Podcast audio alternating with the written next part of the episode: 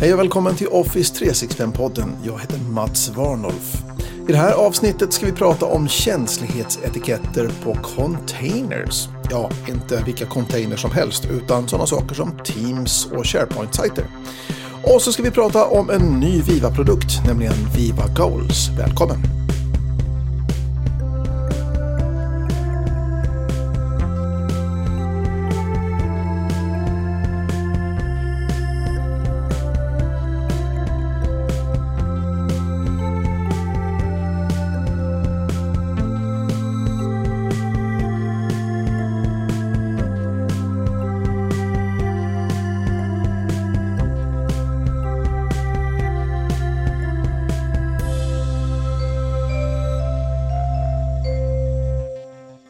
Förutom att vara konsult inom Microsoft 365 så håller jag en del kurs.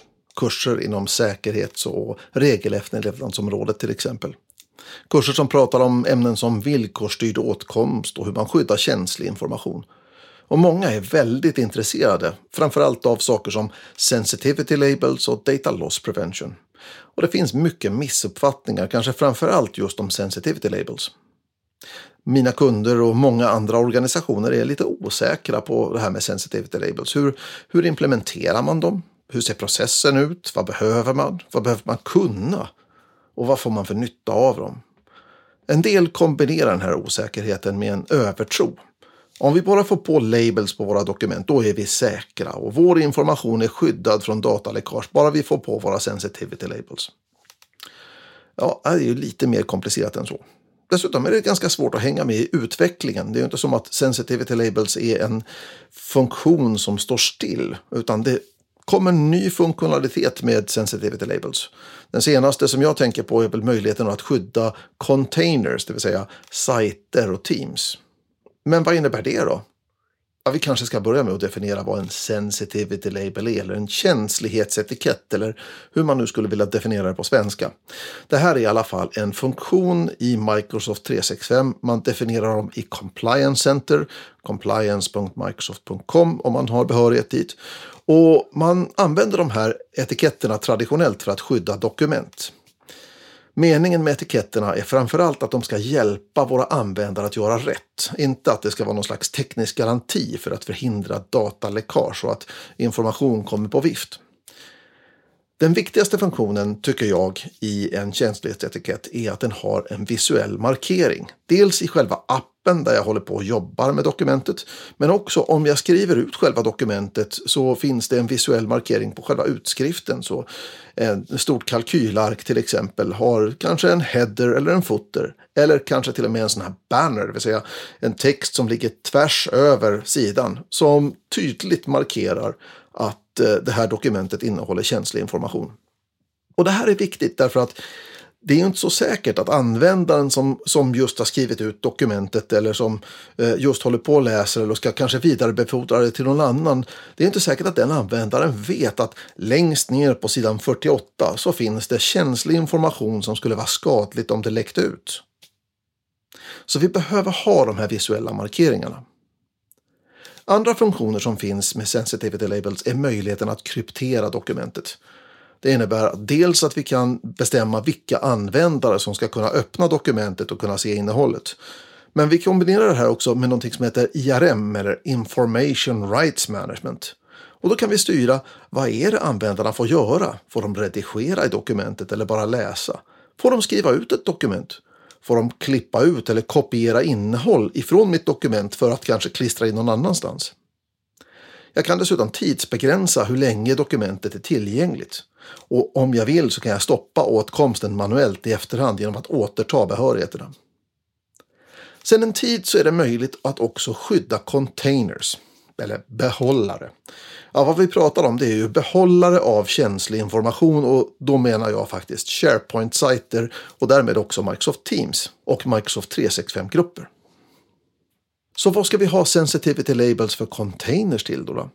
Ja, dels så styr det funktionalitet. Vissa typer av sajter är kanske känsligare, så då kan vi styra, får man ha gäster? Och får man dela dokument från den här sajten till någon utanför eller inuti organisationen?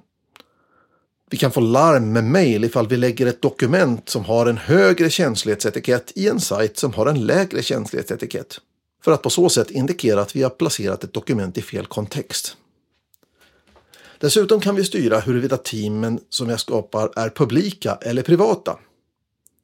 Ett publikteam det kan jag ju själv gå med i. Ett privat team det måste jag bli inbjuden till. Och vi får också mer precision för villkorsstyrd åtkomst till en sajt eller ett team som har en känslighetsetikett. Jag kan ha speciella regler i villkorsstyrd åtkomst för att kunna komma åt de här containrarna med olika känslighetsetiketter. Det finns också de som pratar om framtida funktioner med de här etiketterna i just containers. En av sakerna som pratas om är att dokument i en container ska kunna ärva etiketten. Så är det inte idag. Vi vet inte heller vad det här kommer att innebära när det kommer, men Joanne Klein, hon har skrivit i en utmärkt artikel Eventually, maybe, although not sure how this will be implemented, documents within a container will inherit the sensitivity classification of the container. Microsoft is considering this option. Joanne Klein är en sån här MVP och kan massor om just regelefterlevnad och funktionerna för det som finns i Microsoft 365. Så, hur slår man på att man kan få ha känslighetsetiketter på sådana saker som Teams och SharePoint-sajter? Ja, det är inte påslaget från början. Det finns normalt sett ingen möjlighet att hänga på en känslighetsetikett på en container. Vi måste helt enkelt slå på den här funktionaliteten. Så hur gör man? Ja, först som sagt så måste vi göra det möjligt att hänga på etiketter på containers. Och det gör vi med ett PowerShell-kommando. Sen måste vi synka etiketterna till Azure AD. Tjoho! Mer PowerShell. Sen skapar vi den här etiketten och konfigurerar den så att den styr de där sakerna. Delning och gäster. Till sist, när vi nu skapar ett Teams eller en SharePoint-sajt, ja då väljer jag etikett och så kommer rätt inställningar på redan från början. Det är ju ändå lite knöligt att börja med det här. Det är ju PowerShell involverat och så då vet man att det är lite svårt att komma igång. Men ta hjälp av någon för att koppla på det här. Men framför allt, lär dig mer. Du kan till exempel fundera på vad som händer när man kombinerar dokument som har etiketter med sajter som också har etiketter. Artikeln av Joanne Klein som jag citerade nyss har en massa tankar om just det ämnet. Du hittar den och många andra läsvärda artiklar på varnolf.link etikett. Och vill du veta mer om de där PowerShell-kommandona som vi pratade om i det här inslaget så går du helt enkelt till varnolf.net och tittar i bloggen för sidan rörande säsong 4 avsnitt 10 så hittar du alla kommandona där. Nu ska det handla om Viva Goals.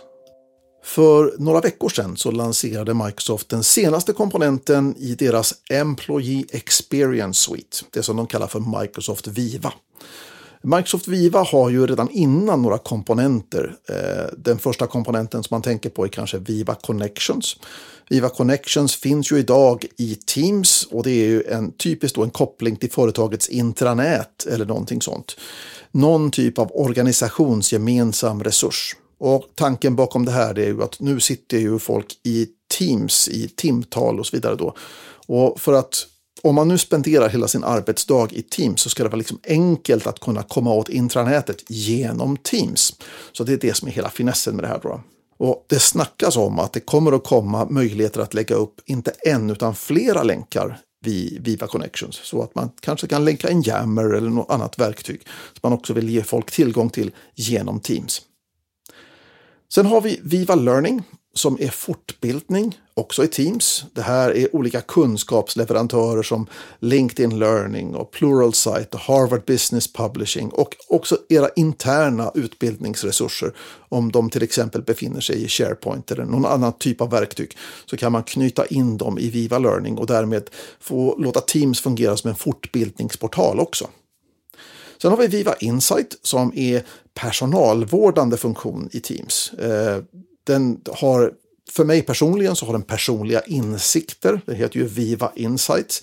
Och de personliga insikterna kan ju ha att göra med sådana saker som hur mycket sitter jag och arbetar utanför det som kunde betraktas då som någon slags ordinarie arbetstid. Och hur mycket är det som är möten och hur mycket är det som är mail och så vidare. Och hur mycket tid har jag faktiskt till förfogande för att producera det som jag ska åstadkomma på något vis.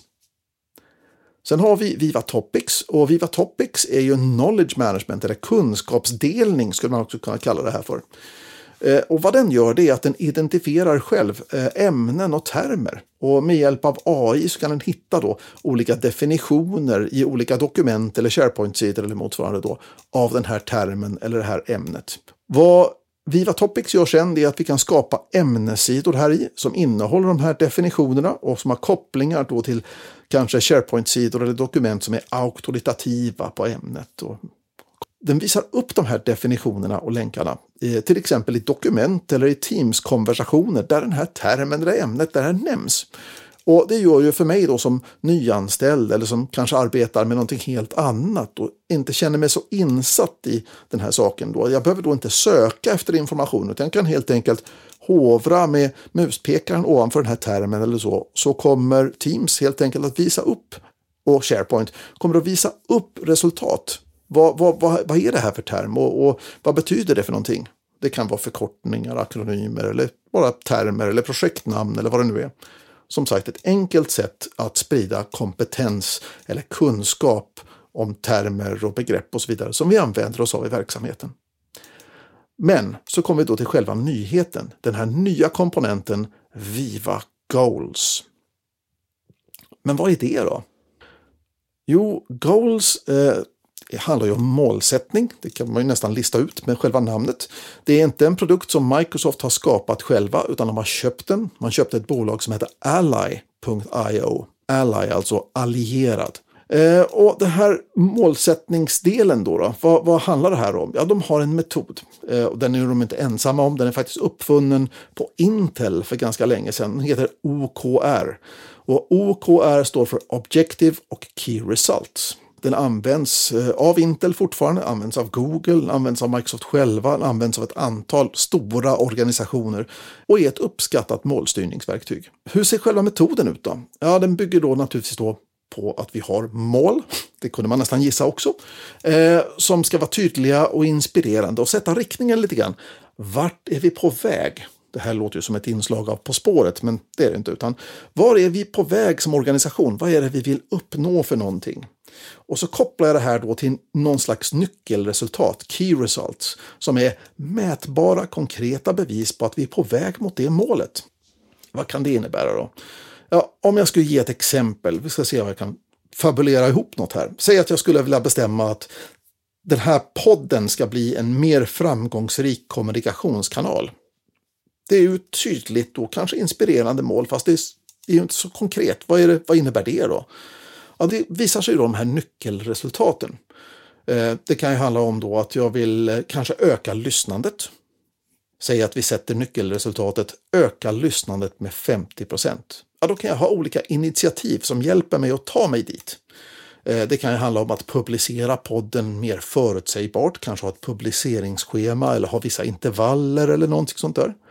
Det kan handla om att marknadsföra varje episod med en postning i sociala medier för att göra det lättare att hitta nya lyssnare. Eh, det kan ju handla om konkreta saker, antingen stora saker, projekt med många olika deluppgifter, men det kan också vara enkla saker. Ett annat exempel, ett nyckelresultat kan ju vara att jag vill kanske för att göra podden mer framgångsrik så kanske jag vill dubbla publikengagemanget. Och då kan ju initiativen se ut så att jag vill uppmana till interaktion i podden. Jag vill kanske ha fler diskussionsämnen och jag kanske vill ställa konkreta frågor i slutet på varje inslag. Men nyckelresultaten måste ju vara mätbara, så när jag säger då dubbla publikengagemanget, ja då måste jag förstås veta vad jag utgår ifrån. Vill man lära sig mer om vad OKR är för någonting så kan man läsa en av upphovsmännens bok, John Doerr. Han har skrivit en bok som heter Measure What Matters, som är en helt klart läsvärd bok om man är intresserad av OKR.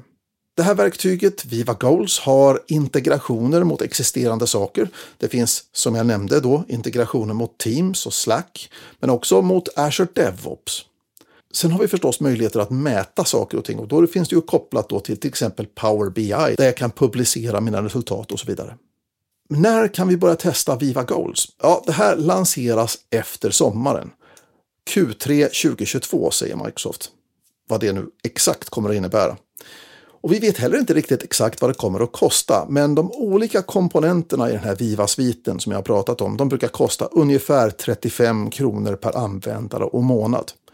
Har man hela Viva-sviten, ja då ingår den ju och Viva-sviten i sig med alla de här komponenterna, den kostar ungefär 80 kronor per användare och månad.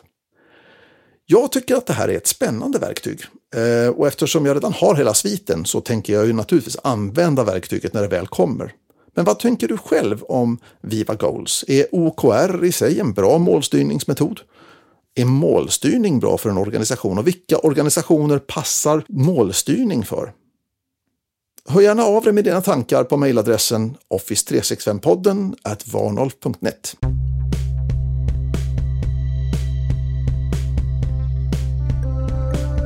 Och det var allt för Office 365-podden för den här gången. Nästa avsnitt, då är SharePoint-skolan tillbaka med Pia Langenkrans. Då ska vi prata om flerspråkstöd i SharePoint. Fram till dess får du ha en fortsatt trevlig sommar, så hörs vi. Hej!